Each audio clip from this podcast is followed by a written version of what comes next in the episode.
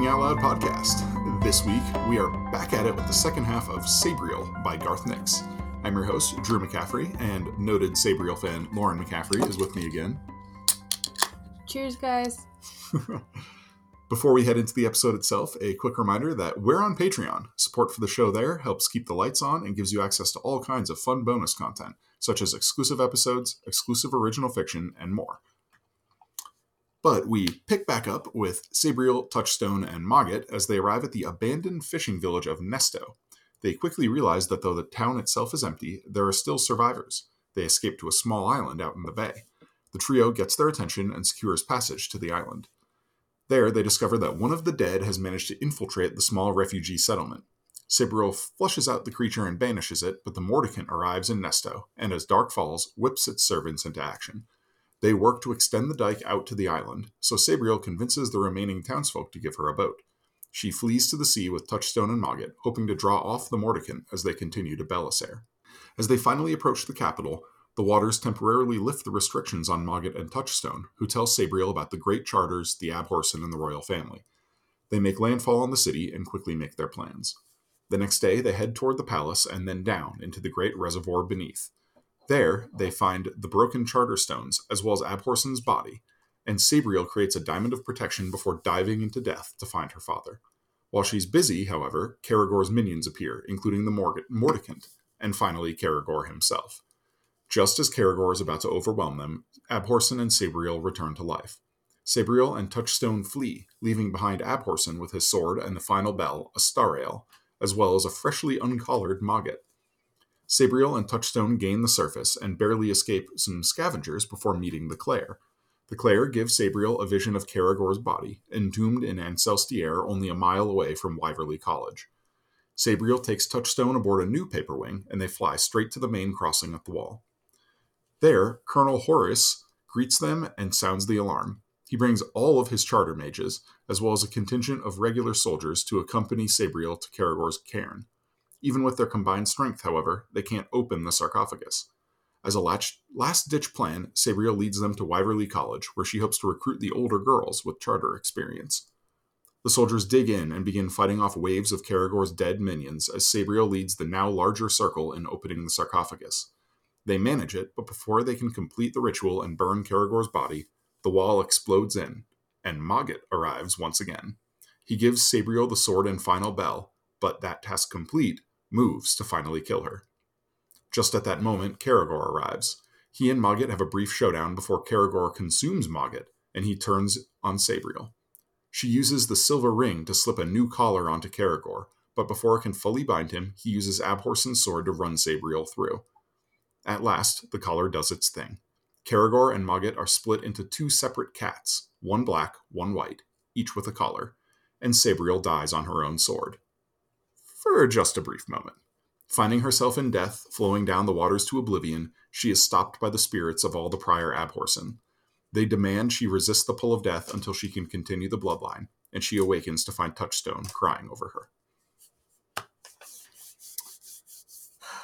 Oh man. Yeah.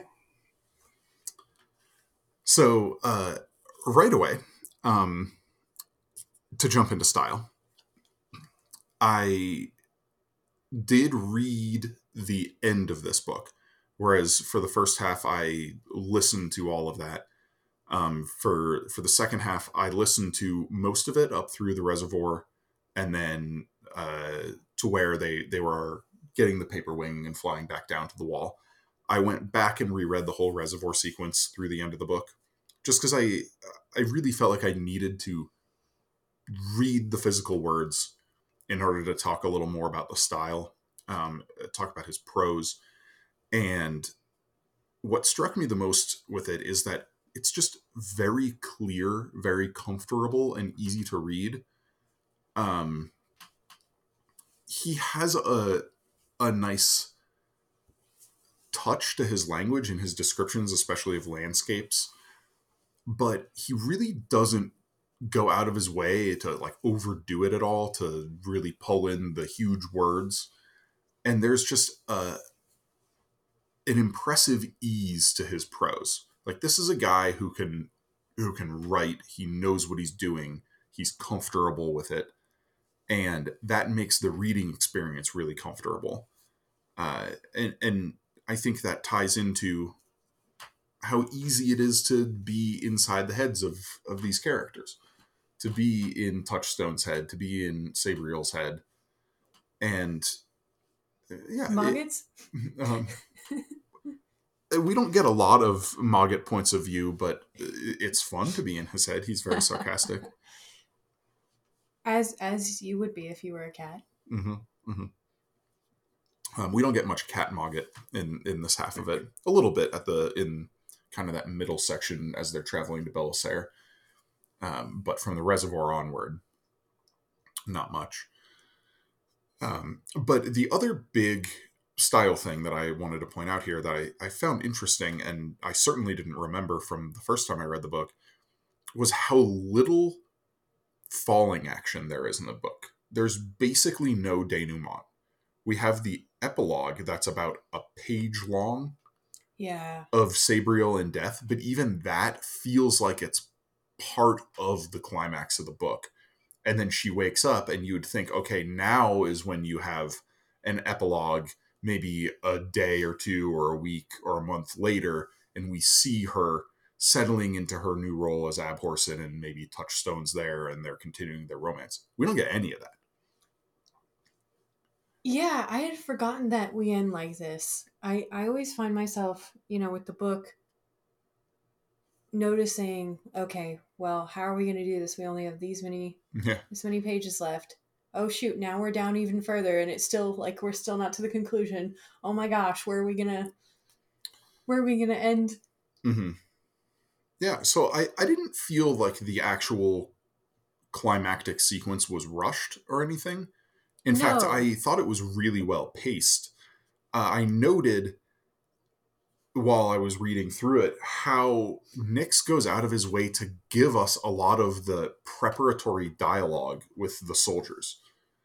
There's a lot of the colonel yelling orders around. There's a lot of discussion and phone calls, scouting and and developing intelligence on the changing situation where uh, I think a lot of authors would just kind of skip through that, or if they if they had it, they would just say, "Oh, and, and he made he placed a call and and did that." It wouldn't give us the the actual dialogue, and so that did a really good job for me of building the tension through and setting up the final confrontation at Wyverley College.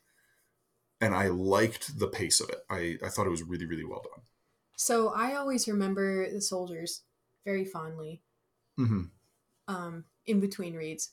And I definitely appreciated that again here, where you're right, he really did increase the tension because we we start to hear from either the soldiers or like the bells failing themselves in the town Yeah, that, that they're advancing and they're getting closer and they're getting closer even though we can't see them Mm. approaching right. They're like the telephone calls where, all right, we lost the signal yep to the wall, to the perimeter Yep. base. Now we can't get through to the next town south. And then, yeah, and then the bells stop, and you're like, oh boy, you know, this, and there's this inexorable rolling fog that's picking up speed. And then when we get to the the moment of action, it was surprisingly intense. The visual of a wall of the dead smashing through the gate and pouring onto the grounds of the college. Honestly, it reminded me of the way uh, Game of Thrones did the Battle of Winterfell in the final season, where you know you're you're looking out into darkness, into the night, and, and it's just silence, and there's nothing and nothing, and then out of the black is this screaming tide of the dead that just slams into their lines. Uh, and and for a book that you know we we talk about how this is kind of YA before YA was a thing. It was like a really intense graphic moment. yeah The descriptions of the the body, the dead bodies being shot and blown apart, Ugh. and yeah, so I like that, and that's another reason why I really like this book. Mhm. Like I was the kid looking for horror, even when you know at the beginning horror meant R.L. Stine. Mhm. You know, Mhm.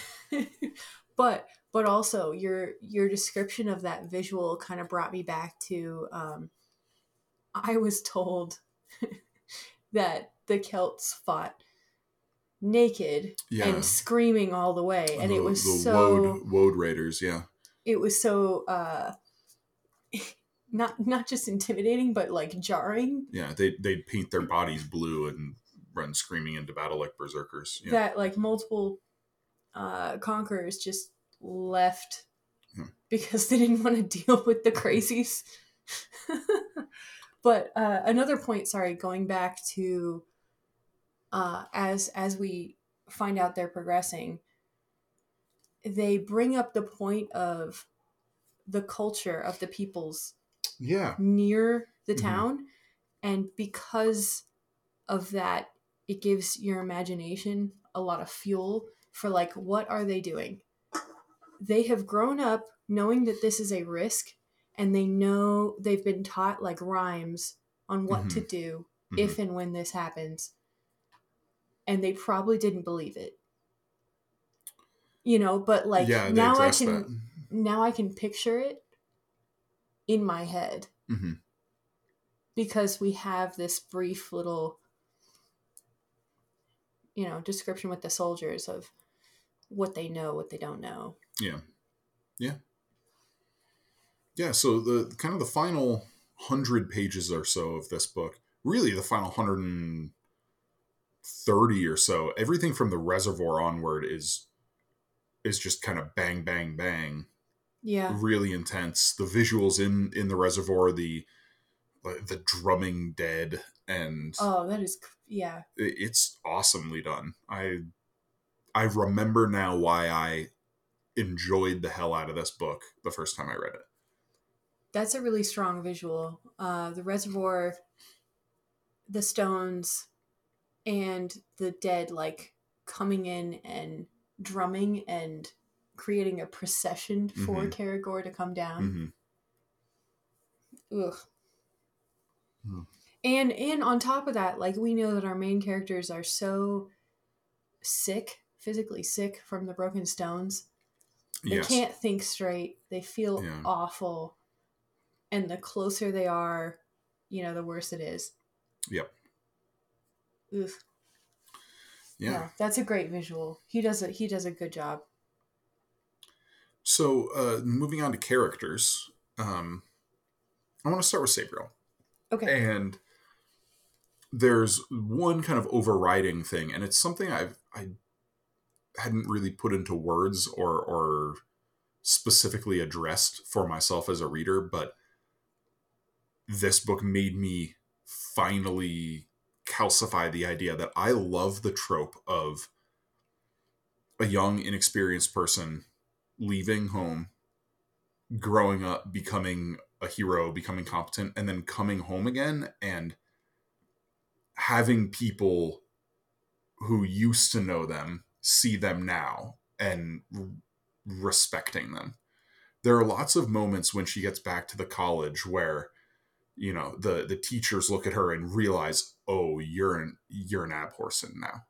You are not our student that we Yeah. saw. What I, I got to do the math on how long ago that was, but it wasn't long. No, you know, it was just a like a couple of weeks. Um, Well, they're six days out on the out sailing, and I yeah uh but so i love that kind of stuff it's it, it it's so satisfying to read and it helped in basically any book i've seen it done in but especially in this one where i had been talking last episode about how i thought she was a little whiny um here she really just settles into her role and takes charge. And she doesn't it's like after she loses her father she loses her excuse to whine. She doesn't have an option anymore. She doesn't have a like oh somebody else can take care of this. I need to complain about it until they do. It's no this is my job now. I will say she doesn't do a whole lot of complaining.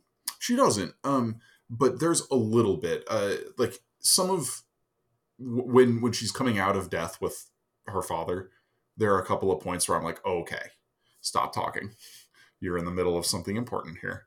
And she's like needling him on random details and he's like yeah it's this but whatever we're like we got more important things here um Yeah, but I, I think that's just her dealing with.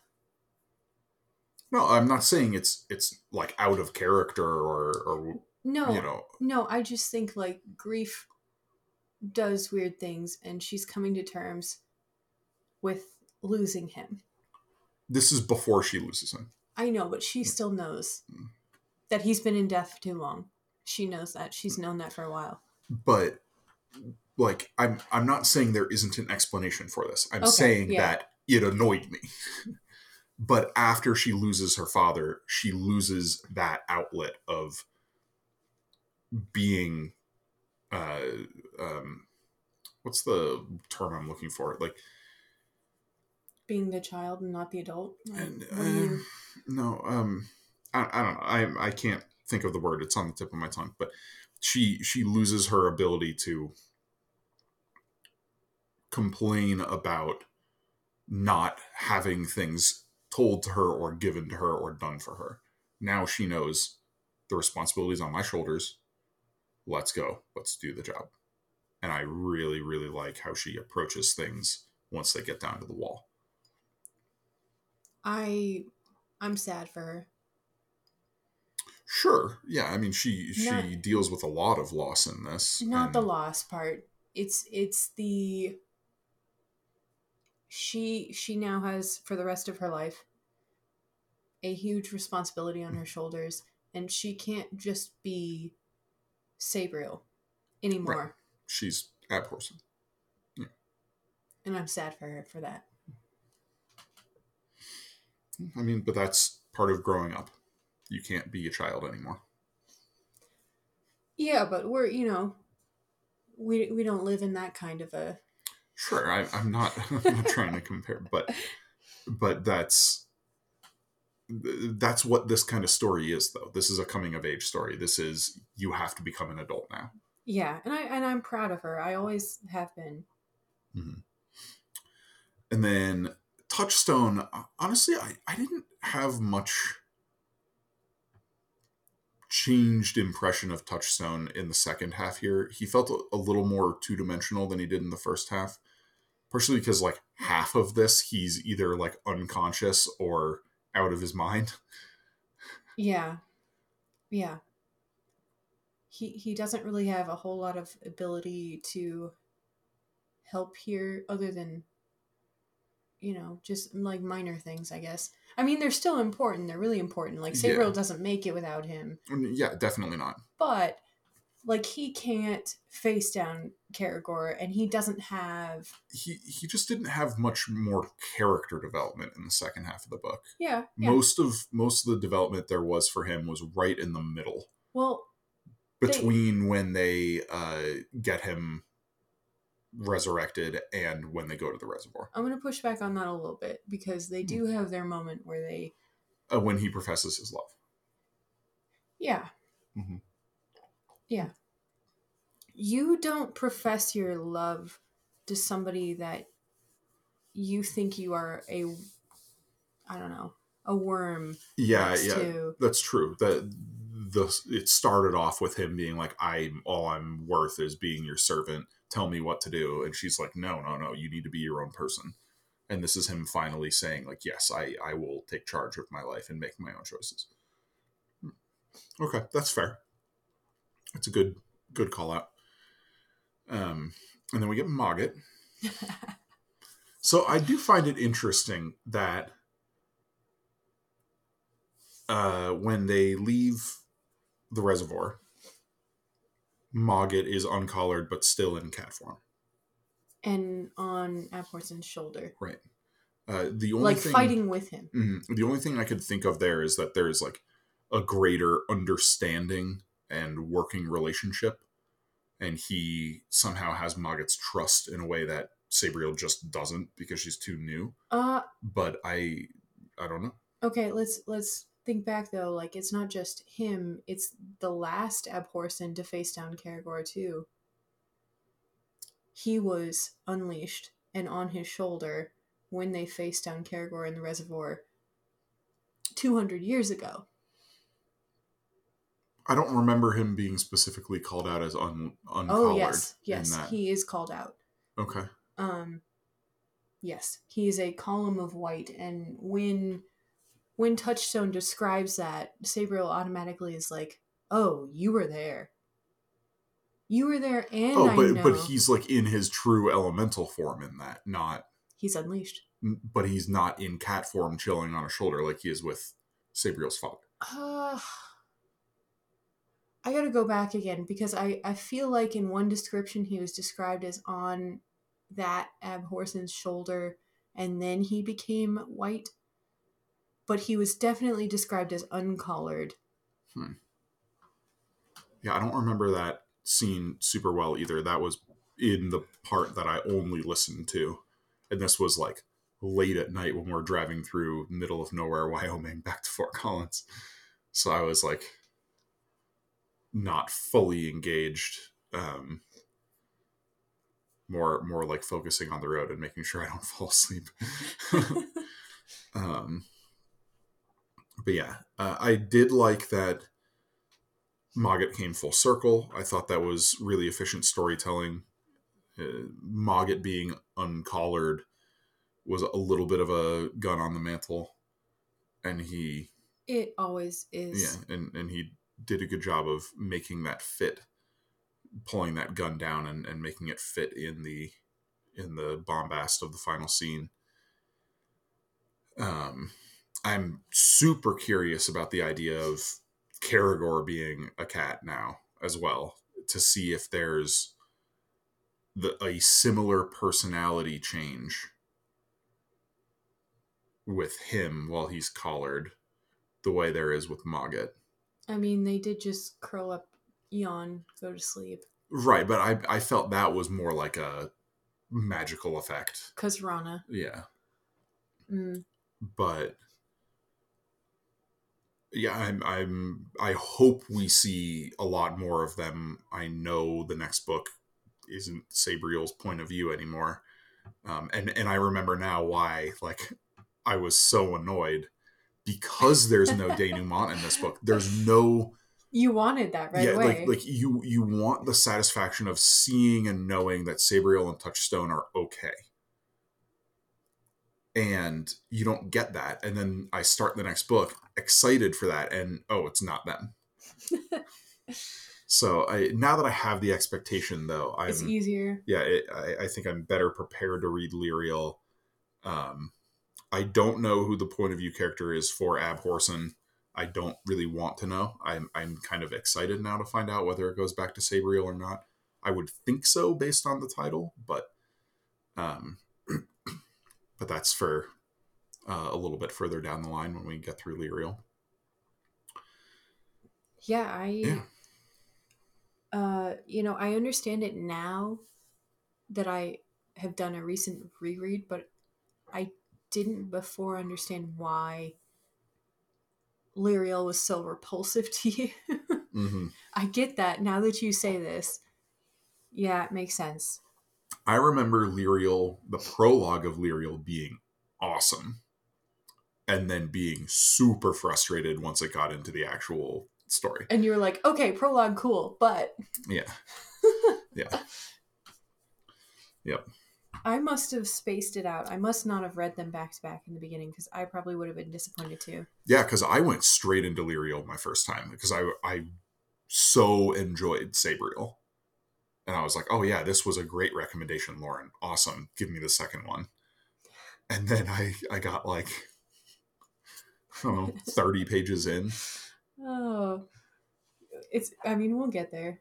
yeah, I, I don't know. So I'm excited now to go on to Lirael with a different perspective and different expectation because I've been satisfied by all aspects of this book, basically. Um, I think this was a super competently written book.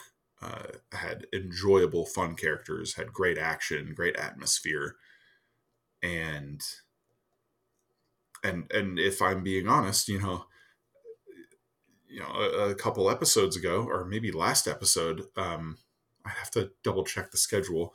Um, I think it was last episode. It will be Vector Prime, and that's another book that I reread for the first time in a long time, and whoo boy, did that one not hold up on reread for me. Uh, this one totally did, and that's that makes me happy.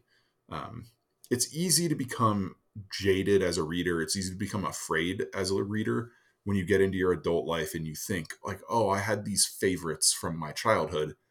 I don't want to read them again in case they suck." And Mm. look, sometimes that is the case. Sometimes you you read books that you, you know you you didn't have the critical eye, you didn't have the knowledge and understanding to evaluate that way. And then you learn whether it's through just actual classes, whether you paid a lot of attention in your high school English classes and learned to be a more critical reader, or if you were an English major and took literature courses in college, or if you, you know, did writing workshops and learned more about the nuts and bolts of how to craft stories, or if you just read a lot and you learn more about how stories work the more you read. And then you revisit things and you're like, oh wow, I can really like see through this story now. And sometimes it doesn't hold up, but sometimes it does. And sometimes that makes it even more satisfying. So I I have a story about this. Mhm. I'm glad this held up. Um, I maybe was worried in the beginning when when it had been the biggest gap between Sure. me reading it and recommending it. Um, but so when I was 14 or 15, I was reading Twilight and Oh boy. and enjoying it. And my friend um, was also a reader, and she looked at what I was reading and was like, "No, no, you're reading garbage.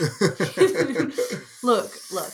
If you like vampires and blah, like here, here's, Here's a, Anita Blake. yeah, exactly." she said, "Here's." Here's Laurel K. Hamilton. Here's Anita Blake. Read this instead. And I Uh, that's funny. I kid you not, like within a year, I tried to go back when the new book came out. For Twilight. Yeah. Mm. And I couldn't do the reread because I disliked it so much. yeah, uh, look, that that happens. Um, but I mean, for Vector Prime, obviously, you know, go listen to our episode on that. Um, but I didn't particularly enjoy reading it, but I, I did, and I got through it. Um, but I think of other things that we've covered on the podcast now that I wanted to revisit from my youth. Things like Wraith Squadron. I I have an even greater estimation of those books now by a lot than I did when I read them first as like a nine, ten year old. And I loved them back then. And I loved them as I reread them over and over through through high school. And then I picked up Star Wars again a, a few years ago and, and said, you know, I want to revisit this and see how it holds up. And holy cow, Aaron Allston was amazing in those books and Garth Nix here. I'm like, this is, uh, I I think I have a greater appreciation for Sabriel now than I did ten years ago. Um, I'm more impressed by what this book is and what it does now that I'm, you know, a decade out of college and into my professional career, which revolves entirely around writing and storytelling and reading. I'm I'm excited for what you'll think of some of the other books and short stories. Mhm. But at the same time, I think it might be easier for me now to reassess one of the ones I didn't like Yeah, for why because I don't yeah. I'm not sure I could express fully why. I look, I I had a similar thing with the Rune Lords. uh, we originally covered the first four books right at the very start of the podcast, and I said, you know, let's stop here because, you know, for a few reasons. Um, one of them being, you know, I really didn't like the seventh book, and I never even finished reading the eighth book. And then a few years later, I said to Rob, you know, it's time. Let's finish off the Rune Lords. And I was excited to revisit, uh, especially book seven, with a, a, different perspective as a reader and as a, a writer and storyteller to see if maybe maybe I'm gonna like this book a lot more. And I kind of had a suspicion going in that I would. And I did. I, I still don't think it's a great book, but I appreciated it in a way I certainly didn't when it came out when I was like, whatever, 18 or 19. So, yeah. And this is what's fun about, you know, the, the way we do this podcast. There are, we have such a good mix going on of books that are brand new books that nobody's read before, books that uh, we know like the backs of our own hands, like the Wheel of Time or uh, the mainline Cosmere stuff, Stormlight, Mistborn, um, the Acts of Caine now for me, or the Black Company, or things that I'm, you know, like I read and enjoyed, or or maybe read and didn't enjoy, and I'm like, it's time to look at this from a different angle, and I knew we were always going to end up doing Sabriel because of that. Like I, I, I knew I'd have to revisit it and eventually go on and read the whole trilogy. So thank you for for pushing me on that. Finally. Jeez. Yeah. I okay, so we haven't we haven't really talked about lore. I know this is soft magic. Yeah, I was gonna say let's move into kind of miscellaneous points and and and whatnot.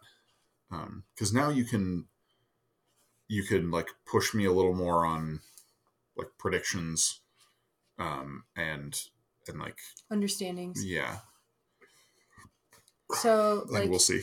yeah.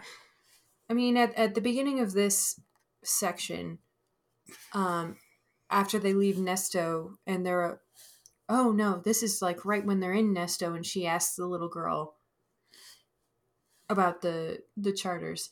Oh yeah because only a really young child who's freshly learned about them can get around the like restriction of talking about them because they don't fully understand yet. Yes. Yeah. I will say she says Yeah, remind um, me of the rhyme. I'm I'm going to read it to you, but she does say, "I know the rhyme. Shall I sing it like we do in class?" And I'm like, "Okay, well, um who taught you the rhyme?" how did you learn the rhyme? Is it just like the older kids written down? I don't taught know. you the rhyme. Is this a like something that's been just like written down and copied over the years? Or kids just sing it to other kids, like "Ring be. Around the Rosie." That could be. I don't know. Anyways, the rhyme is Five great charters knit the land, together linked hand in hand. One in the people who wear the crown, two in the folk who keep the dead down, Three and five became stone and mortar. Four sees all in frozen water. Right. And so, okay. So there's the royal family, the Abhorsens, the Clayr, the Wall, and the Charterstones. Yeah. Why do the Abhorsens have two, though? What do you mean they have two? Two in the folk who keep the dead down that's just counting it off. One is the royal family, two is the Abhorsens, three and five are the wall and the stones, and four is the Clayr. I don't think it's saying there are two different charters in the Abhorsens and three different charters in. No, no, you're right. You're right. Yeah. But I, I do remember Sabriel here, like later wanting to ask the question, and she, she can't. I remember her like uh, as they're sailing into Belisaere and they get out she of the deep waters and it cuts her off. I don't remember exactly well, what she was asking. Okay, so so after she learns the rhyme, she's talking to Mogget and she says, "Two in the folk who keep the dead down." So what is the? Ah, I can't talk about it either. yeah, so I think she's just quoting the rhyme there. I don't I don't think she's trying to say what is she asking? about- So what is the? I think she was asking or wanted to ask about the um like the just the lineage of of Abhorsens. Is it is it abhorsen plural or Abhorsens? Abhorsens, Okay. because there are multiple. Right. It, it's just the the my gut instinct wants to say horsen, abhorsen is both singular and plural. You can make an argument. yeah. I, I, I don't know enough of linguistics to say why I want to say that, but that feels right to me. anyway, that's off topic. yeah. Uh, I'm most interested now in the Clayr, uh, which I'm pretty sure is going to get explored more in Lirael. So we met the twins. Yeah. Rael and S- Saw yeah, Sarah Saren or something like that. no. Do you want me to find it? Um, you you can if you want. Um, begin with an S. The two twins, and they're they're so they say that the Clayr is like there's a whole family, and individual people are not always the Clayr. It moves around, and it can be like invested in specifically invested in individual ones, or it sort of like moves by itself. Um, this like precognition ability. Uh, Sorry, say that again. there's a whole family of them, Yes. and no one is always the Clayr. It kind of moves around, and it can be specifically Uh. invested in one or more of them for purposes. Like they say for this, they're like we're They are. they're they're currently the Clayr because they needed um you know the the paper wing the most talented paper wing flyer and they needed two of them to bring the two paper wing flyers down so for today we're the Clayr They. I think they mean like we speak with the voice of all, but and they talk about how thankfully so they don't go insane they don't always have these these visions and and precognitions and things uh, but that they can as a family unit work together for a specific purpose and they did that to give Sabriel the vision of Kerrigor's cairn sonar. Sonar, not Saren Sonar. Okay. Yeah. Um, by the way, just want to say Clayr as a term is excellent. Yeah. Like for what it is, the, these are, you know, uh, the the two things we know about them through this book. They're somehow tied to the waters of the river and they can like see different times and having so Clayr i hear and i immediately think clear Yeah. and i think of clear windows clear mirrors clear waters and it all just fits together it's a really cleverly uh, uh, put together name for them and it looks more like a name because of the Y. Right.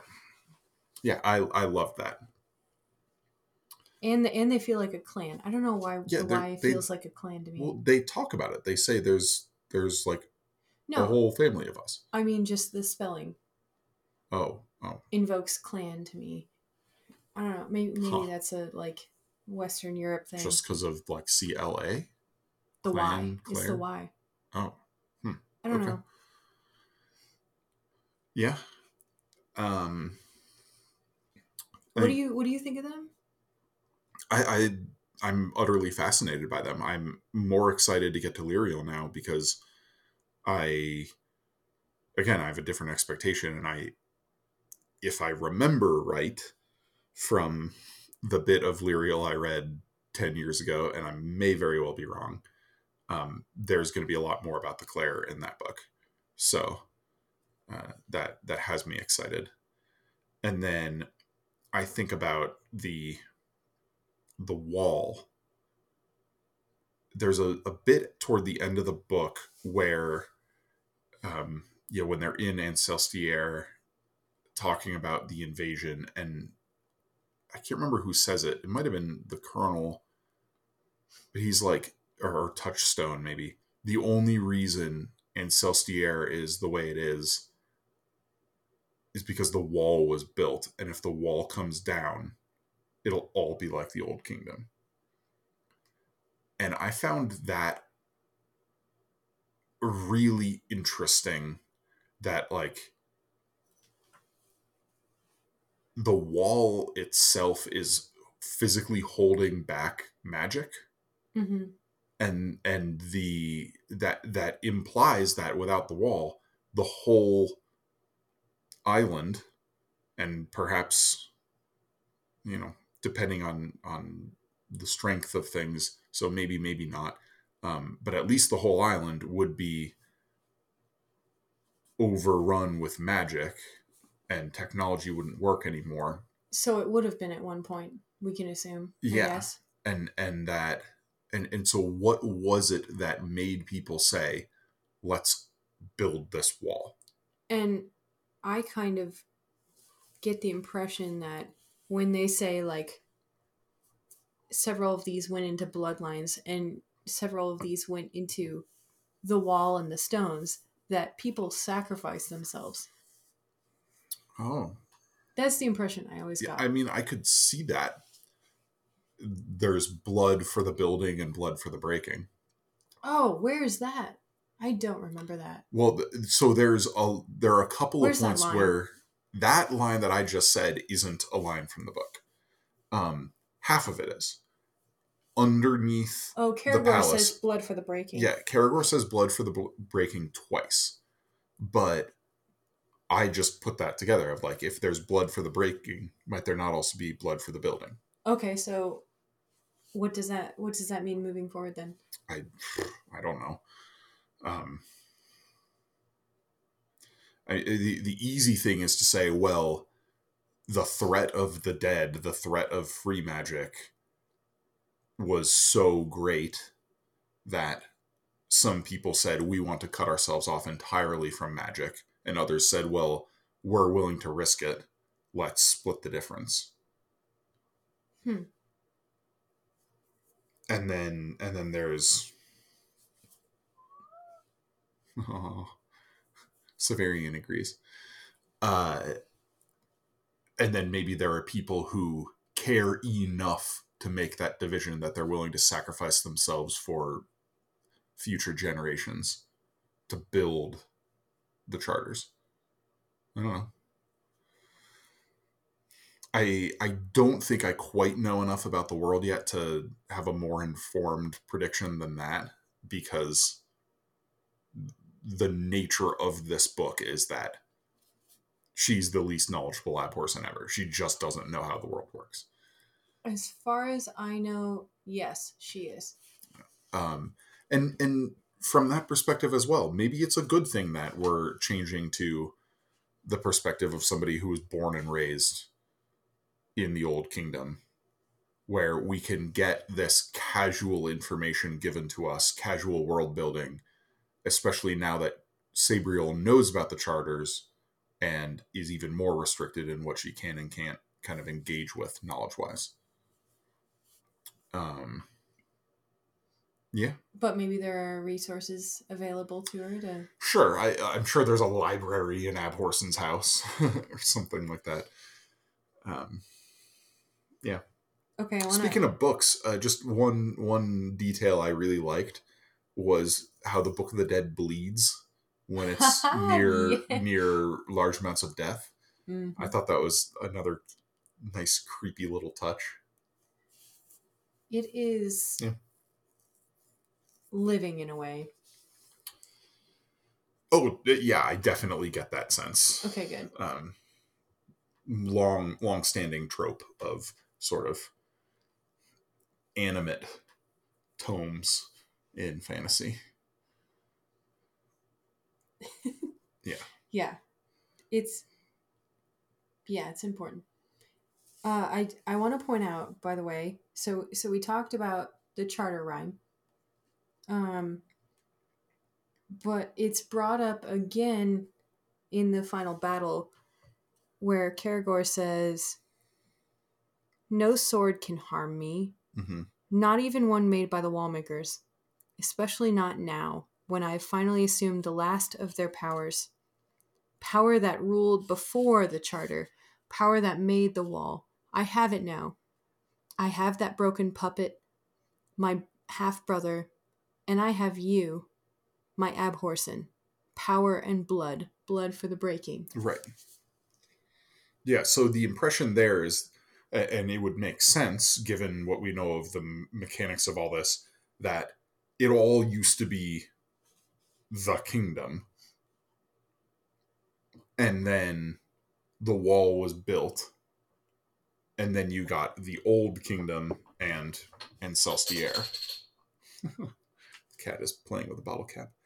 Um, and so the original power would come through the royal line and touchstone being the last living descendant he's like that's why i have i have the power now he's saying i have my half brother in in my grasp i think he was being a little mm, uh preemptive with that statement but Well, here, here's here's one part that I want you to key on in on though Okay. is power that ruled before the charter. hmm hmm So I'm saying if the charter was established like after the wall, The wall is part of the charter. or or if it's part of the charter, either way, it was all one kingdom. So the royal line has been going back well before the wall was made. So now and now you have the old kingdom and the new nation of Ancelstierre. okay, so But the royal see- line's been going the whole time. you see the royal line as like the power that ruled before the charter Correct. and like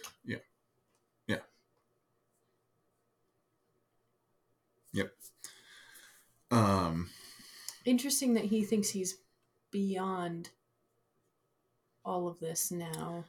yeah like i said i think a little bit of this is uh preemptive crowing in victory. A little bit of But why uh, exaggeration. Why would he think that? well he just sees himself as like unopposed now. He's like i've got i've gotten past the wall. The stones are breaking the last of the royal bloodline is in my grasp. The last abhorsen is in my grasp. I am the master of all now. Uh, and this is after he had just eaten Mogget. So he he thinks he's just like there's nothing that can touch me. So um What do you think would have happened without um the collar? with Mogget and Kerrigor. Yeah. Uh, I I do think Mogget would have eventually broken out. We had enough hints in there of you know like the the blue white growing in in the back of his eyes that he he didn't just easily and completely subsume uh, Mogget. I don't know if Mogget would have like destroyed him from the inside out, or if it would have been a just kind of like a bursting out, and then Kerrigor reforms again, and we got two entities. I, I, I don't know. I don't know enough to to say. I feel like my my gut tells me it would have been the latter of those options where you just end up with kind of a stalemate. Hmm. Don't. Yeah. I think I always wanted the good ending, and the good ending would have been Mogget destroys Kerrigor. yes. Okay. Yeah. And seeing that glimmer in his eye, I was like, yeah, Mogget, eat him. yeah. Yeah. it- he did a good job, Nix, uh, of giving fun little hints and teasers for future books Yeah. Um, in in these last hundred or so pages. so too, the bells broke. What do you think of that? I assumed she would just remake them. Like that that was yeah. I was like, oh, the next time we see her, she'll have been the Abhorsen for years and years and will have painstakingly recrafted uh what was it, Kibeth and Saraneth? I'd have to look back. Uh, definitely Kibeth. Uh, Saraneth sounds right. Yeah, I'm pretty yeah, it was because Saraneth was originally the bell on the collar, right? Mm-hmm. And she had to use Ranna instead. Yeah, the sleeper. Yeah. Uh, yeah, I just assumed it was like, oh, well, she's Why? the Abhorsen. She just. Well, she talks about um, just before that that she can't use Astarael because it's it's like caked in in dirt and dust and gravel and and it's like and she thinks oh i'll have to clean and fix it and it'll take a lot of time and effort and magic and so i just extrapolated that and i'm like oh okay well she can make new ones it'll just take a lot of time and effort and magic Interesting. Good to think about in future books. Yeah. Okay Hmm. Oh, we're going to talk about that beer in a moment. Honestly, I don't have a whole lot more to say on on this book. Um Yeah. Yeah. I enjoyed it. I'm really glad we picked this back up and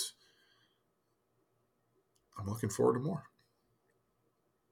We got kind of a a, a scattered schedule, so it's not going to be like a straight through boom boom boom with these books. Um, but but there will be a regular rhythm to it over the next couple of months. And that's exciting to me. I'm having Hmm. fun. I I love rereading this. uh, okay. Well, I think in that case, we are at the end of our discussion on the book itself. So let's do our typical thing and do three favorite scenes.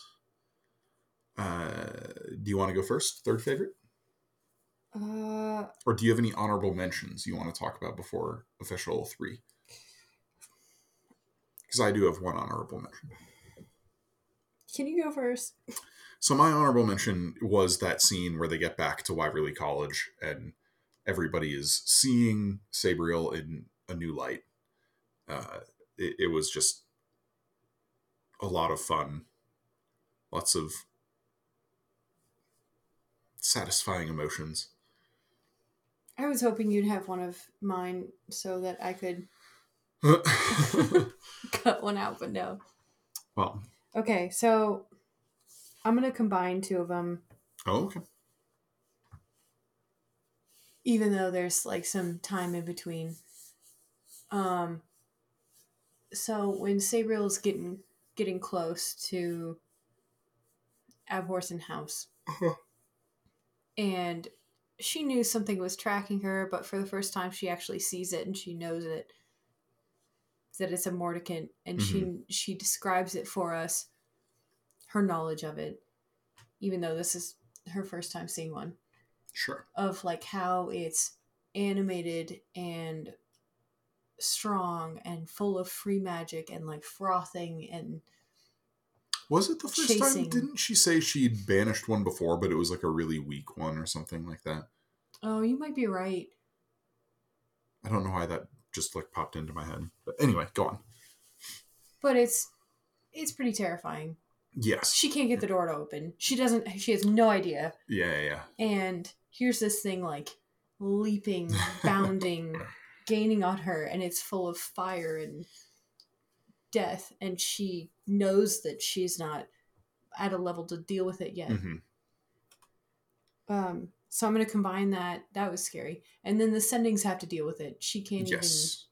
Yeah, they're like the guard sendings. She barely makes it, and I, I'm pretty sure it destroyed a sending, or at the very least, like, Oh yeah. scattered it. Uh-huh. I'm not sure if you can destroy a sending that way. Oh.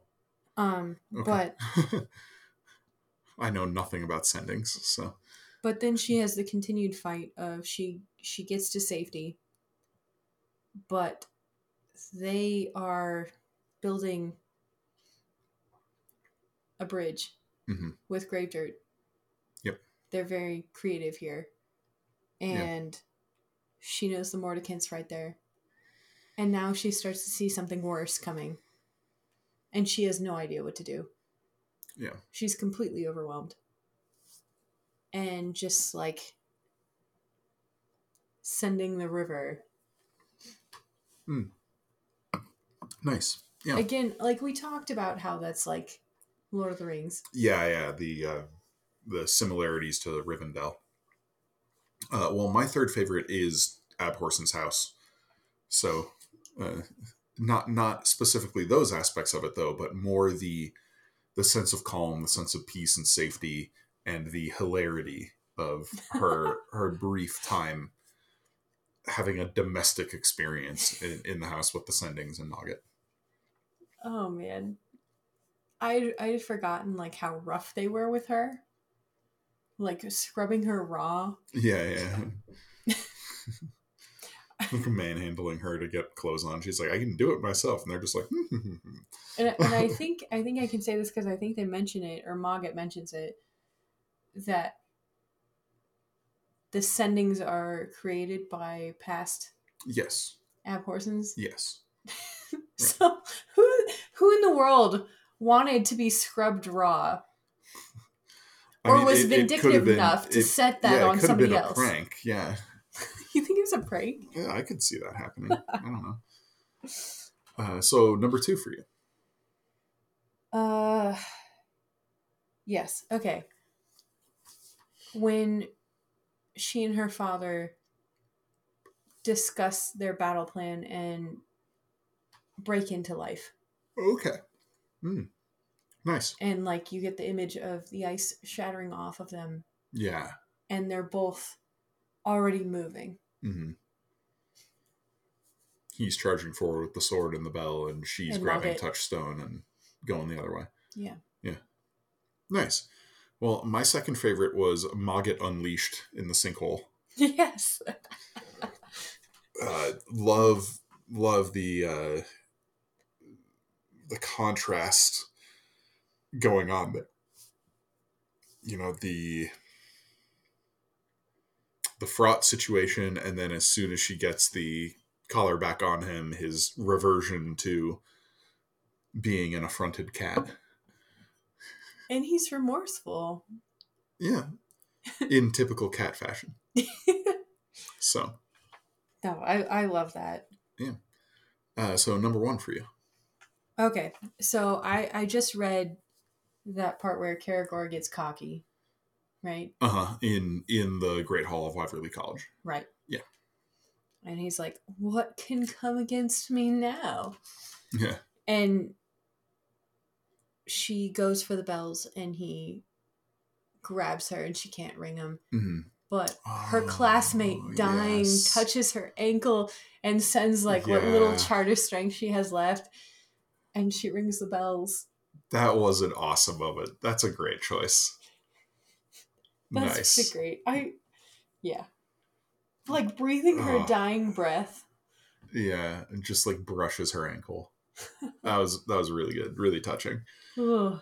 Um, mine is not so hopeful. My favorite was just the the sheer atmosphere of the reservoir Ooh, with the I like broken charter stones and the dead gathering and and chanting. and the desperation of their stand.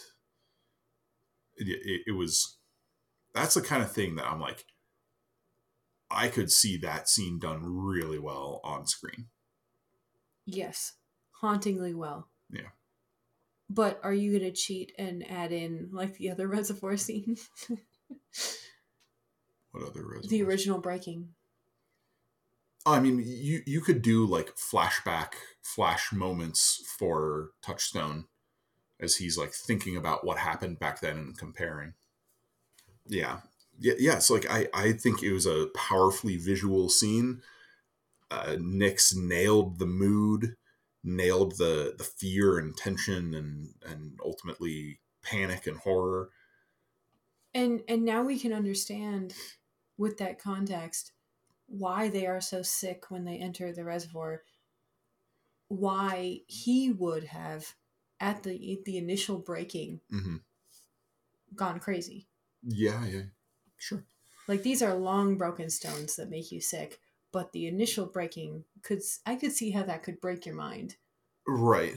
Um, and and it is the the sort of thing um, that I think is done well in some series, uh, Lord of the Rings, Wheel of Time, things that deal with the remnants of times of glory long past. Or you think of like, wow, what must this have been like? Like, think of the ways in the Wheel of Time. Yeah. What must this have been like? Yeah. These beautiful like sun sunny Yeah, and so with the reservoir, it's like when when things were great, when the kingdom was healthy, and you know, was it this kind of quiet, secluded paradise with shafts of sunlight spearing down into the water and shining on the island and stones in the middle? Like I, I see it as this idyllic place. I thought of another point that I forgot to bring up real Oh. quick. Okay, real quick. Okay. Isn't it interesting that Mogget, when he's talking about the events 200 years ago, Mhm. says that he had trouble getting that Abhorsen to deal with the situation. That that was a good point. Yeah. he, So- he like didn't want to believe that it was really that pressing and by the time he was convinced it was too late But more importantly, Mogget cared. oh To yeah, that's a good deal with- that's a good point He was not looking for chaos in this Hmm. realm. He wanted this dealt with.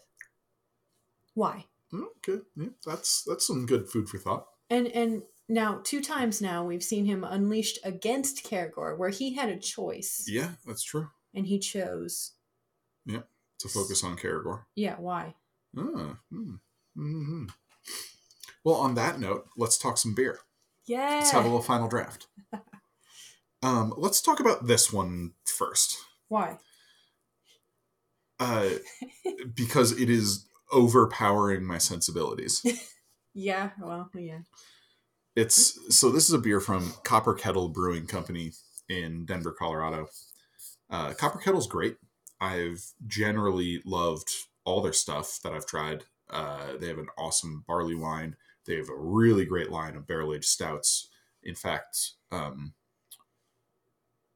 Have you uh, had one on? I think I had one on for episode three or four. Would have been four.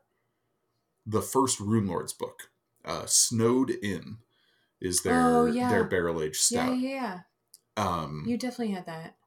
yeah, uh, great stuff. This one I'm not as huge a fan of. um, Okay, so it's double labeled. Did you notice that? I did not notice that. There's a printed can and then there's a label Oh. over the printed can. Oh, you're totally right. Oh, that's that's kind of fun. Um, so this is a okay. Yeah, you you you can talk through this. Okay, so normally we drink tall boys that are like 16 ounces. Yeah, like a, a pint, a pint can. Yeah. This is a stovepipe, which is what nineteen point six or something. Two. 19.2. 19.2. Yeah. Yeah, it's kind of it's kind of big. We had to split it, Mm-hmm. um, especially because it's nine point two percent. Which honestly, um, You thought it'd be higher? just from the label, I thought it would be higher because this is a barrel aged beer. Um, although tasting it, nine point two is like, yeah, no, that makes sense. Yeah. It's pretty pretty mild on. In fact, I get basically no barrel. Oh, I I do. I mean, Really. rum rum is more can be more subtle. unless it's overpowering. Yeah, I, I'm used to rum just like taking over, but there's another thing taking over this beer. So Yeah, so this is a rum barrel aged imperial pumpkin porter. pumpkin spice.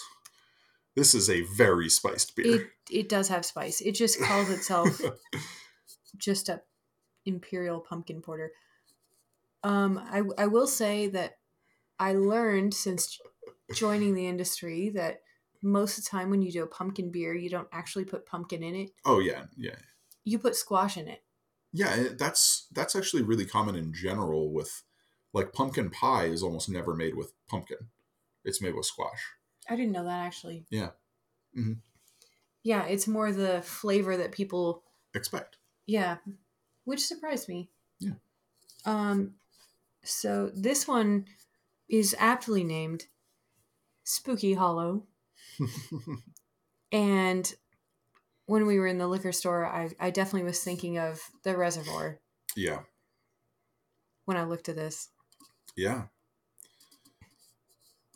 yeah. Um, what do you think of the beer? Do you like it?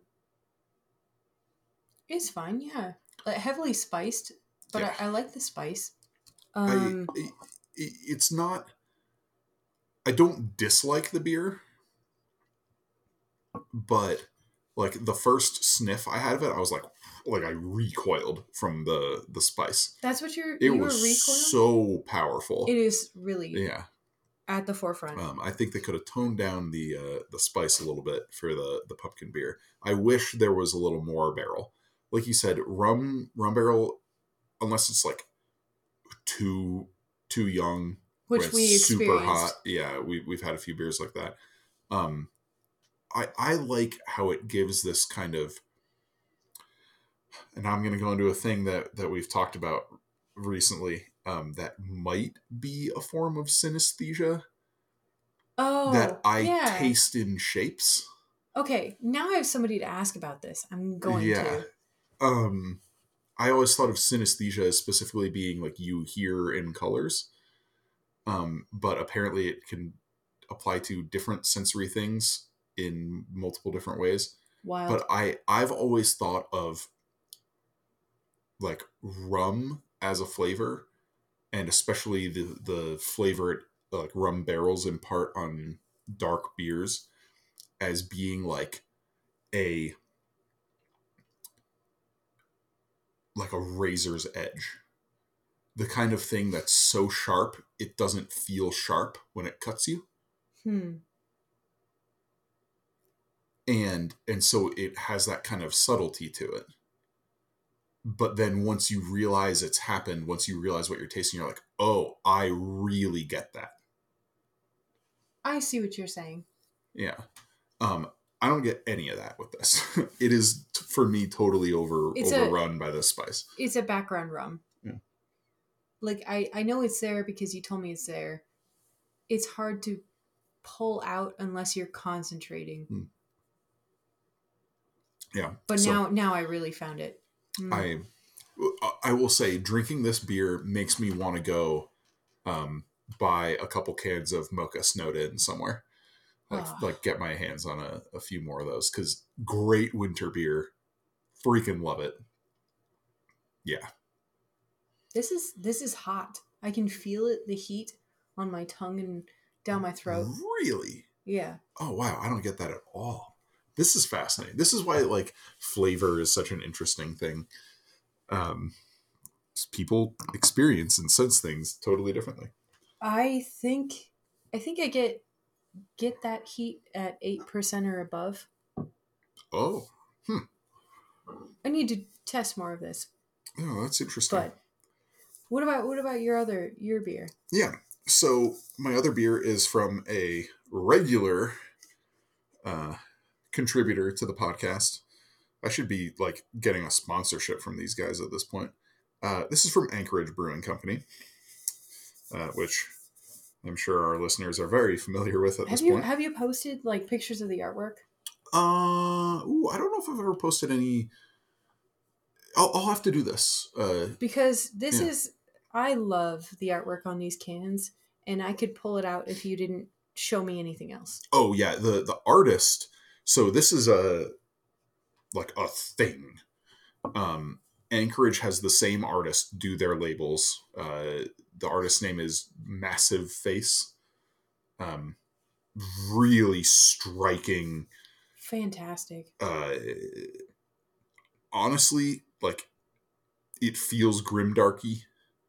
The art style. It's it's always a lot of like reds and dark blues and blacks and uh, very often violent imagery. Like this one, um, it's a, a man. It's largely like gray and blue and purple. A man in in like a tattered coat and a, a like modern war helmet and a gas mask with red lenses on the on the mask, climbing down a ladder, and in the background are like ruins and swords planted in the ground. Um, very, very intense artwork. Uh, but this is an India Pale Ale, and this is because it's Anchorage, it's ridiculous, and I don't even know what this first thing is. It is an India Pale Ale fermented with thiol boosting yeast. Yeah. Lauren, explain, please. okay, thi- thiols have become a thing recently um, to add to hop flavor. A lot of a lot of it is like grape must that you're generally talking about, but there you can have. so others. what's what's the difference between that and phantasm powder? Because isn't that grape must? Yes, I believe. Because this beer also has phantasm powder. so so here's the thing about the yeast that they're talking about. Okay. They have been genetically modifying yeast to express certain characteristics. okay, so they're using yeast to boost the phantasm powder. Exactly. Okay. Um, yeah, so it's dry, double dry hopped with phantasm powder, nectaron, and motueka or motueka um, hops. So, uh, like New Zealand, really like fruity. Mm, N- not necessarily like when you think of citrus fruity, like uh, Right. New England, but I think of uh, New Zealand hops being more like tropical. Um, like I I think of a lot more like passion fruit flavor, mango from those. I'm not sure I have a word for what I. What you get out of it. Um, yeah. A- anyway, so this is like a crazy beer. Um, and and we did uh, just kind of talk the other day about how double dry hopping reduces the bitterness of hops and helps express the fruitier flavors. Is that right? Yes, it is complicated. However, if you if you put hops in your boil, then you would have isomerized alpha acids in your beer. okay. If you then dry hop, then you will reduce those isomerized alpha acids. And those alpha acids are what express like the piney bitter flavors a lot of people associate with IPAs. Uh, p- piney, you could tie to certain hops, Mhm. but bitterness, yes. Okay. And you add other hop characteristics when you dry hop. Okay, cool. So, yeah, anyway, this beer is called Descend. So, just like Lauren's, very much tied to the reservoir under the palace where the great great stones are and in that entire sequence not only do they descend to the reservoir but Sabriel must descend into death to find and Ooh, I rescue like her that. father I so like there's that. a lot of a lot of that going on now we um, now we need some river ones for yeah. Uh, but I think that's the end of the final draft and and for what has for- become um, beer education hour with Lauren McCaffrey. yeah which is a lot of fun. for um getting sidetracked a little bit. Turns out nerds get nerdy about things. so yeah. Uh, anyway, this has been episode. Oh wait, two hundred eleven, I think. Two hundred twelve Uh, this will be episode 212 of the Inking Out Loud podcast. As always, uh, if you want to support the show, you can find us on Patreon at patreon.com slash inkingoutloud. So please consider, you know, becoming a patron and helping us keep this thing running. As always, I have been your host, Drew McCaffrey, and with me is Lauren McCaffrey. Cheers, guys. Thanks for listening, and we'll catch you next time.